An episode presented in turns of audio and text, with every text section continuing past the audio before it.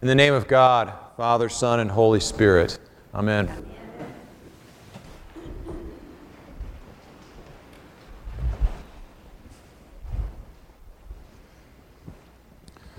I was just with you all a few short weeks ago on Easter Day. It, um, it's hard to believe that it's been only a month since that time.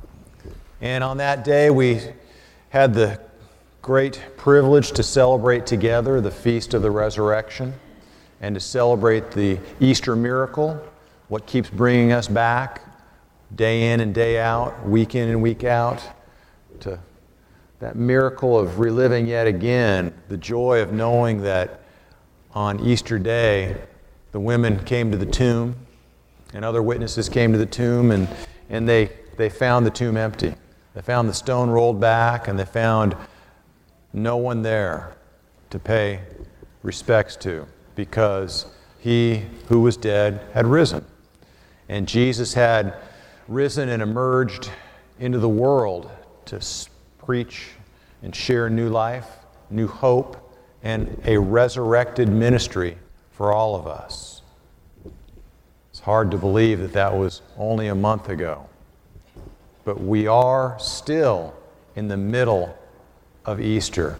We are still celebrating the great 50 days of Easter. And we do so because this period of time for us Christians is a wonderful opportunity to remember those early days of Christianity, those days when the, the, the new religion began to find footing and when new converts began to find their way to the resurrected life, and when men and women began to say, You know that Jesus guy that we heard so much about, that great prophet who, who healed, fed 5,000, taught the blind to see, fed the hungry? He's, he's, he, he's, he lives. He lives. The tomb was empty. We remember that now, and we share that now. We share those stories of the road to Emmaus. We share those stories of his resurrected life and the promise that that brings. And remember, the Easter joy and the Easter promise and what we experience in resurrection is not just something that we look forward to in the life to come. That's the dessert, if you will but it's also the here and the now, the promise of God's resurrected life in this life that we know even now.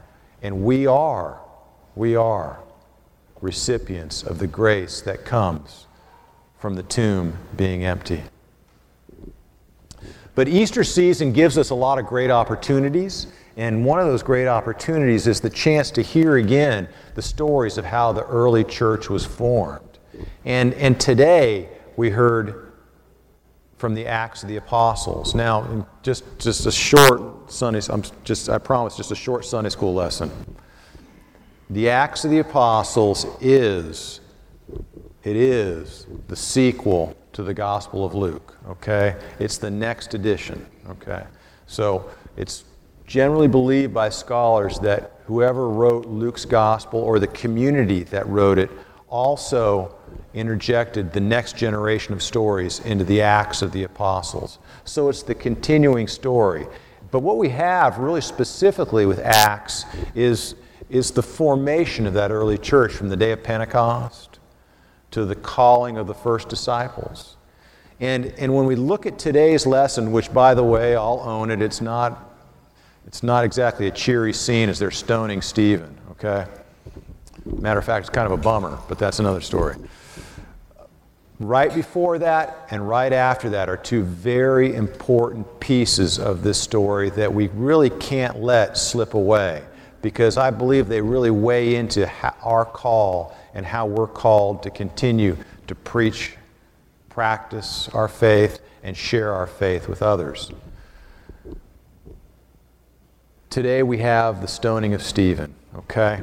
Stephen was part of the first deacons, if you will, the first group of seven that was called out by the first generations of Christians as the church began to grow. What do MBA programs throughout the world tell you? Delegate, delegate, delegate. That's what's going on here. They were realizing that they couldn't keep up with all the demands of the new community, particularly some of the demands of taking care of the basic needs of the widows and the more vulnerable men and women within the community.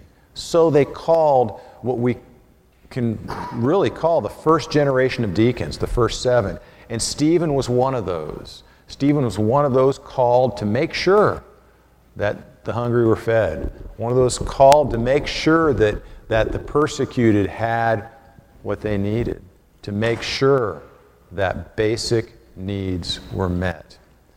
But Stephen lived his faith, and he capably lived his faith and lived into his servanthood, but also went one step further. And when, when put to the test, he called out the religious leadership of the day and said, You missed the opportunity. You missed it. Jesus the Christ came amongst us, and Jesus the Christ offered us salvation.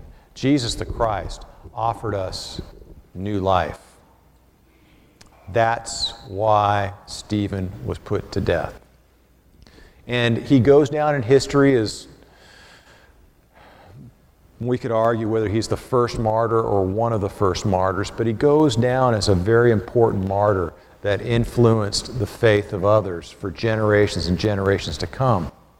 But right before the part where it says that he died, which is the tail end of the chapter, right before that, we're told that a young man named Saul looked on. That young man named Saul was, in fact, the Saul that we know from Scripture, who was one of the most horrible persecutors of Christians. He was one that went hunting Christians, if you will, and sought ways to persecute them, sought ways to put them to death. And then the post text right after this reading that we had that ends with He died reads really simply. Yeah, I have my, my cheat sheet here. And Saul approved of their killing him. Saul approved of their killing him. He looked on and he approved and went on to continue to persecute Christians. Taking a long way of getting to the finish line here. Saul lived what we might call and should call a notoriously evil life. But, but, he was knocked off his horse a little bit later and became, from that moment forward, Paul the greatest evangelist in the history of our church, the man who could be called one of the most incredible church builders in history. Yes, this Saul who looked on, this Saul who approved of this killing, became one of the great founders of the Christian faith throughout the world.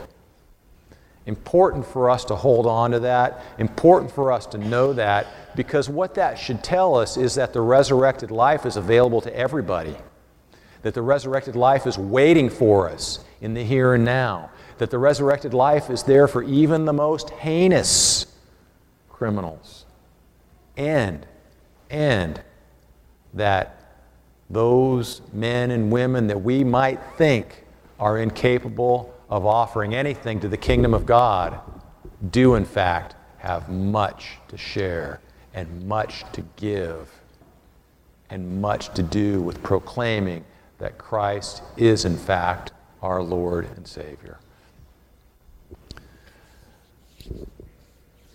Twice a year, sometimes more, I go up to um, Parchman, Mississippi, and go to the, uh, uh, the, the prison up there we have a little church. A lot of folks don't realize it, but we have a little church inside the, the, the walls there um, called St. Vincent's. And um, there's, uh, we have a chaplain, David Langdon, who's been doing that ministry for a long time. And, and they meet regularly, usually once a week, in the, uh, in the Spiritual Life Center. And uh, there's a number of inmates who are Episcopalians that, that come to that service. Um, I was up there just two, three days ago and uh, confirmed 20. Confirmed 20 inmates. Um, some were reaffirmations, other were receptions. And then we enjoyed incredible fellowship afterwards, a great meal. And let me, friends, let me tell you something. If you think an EYC group can eat a lot, um, inmates who've been living on state rations, they can eat a lot.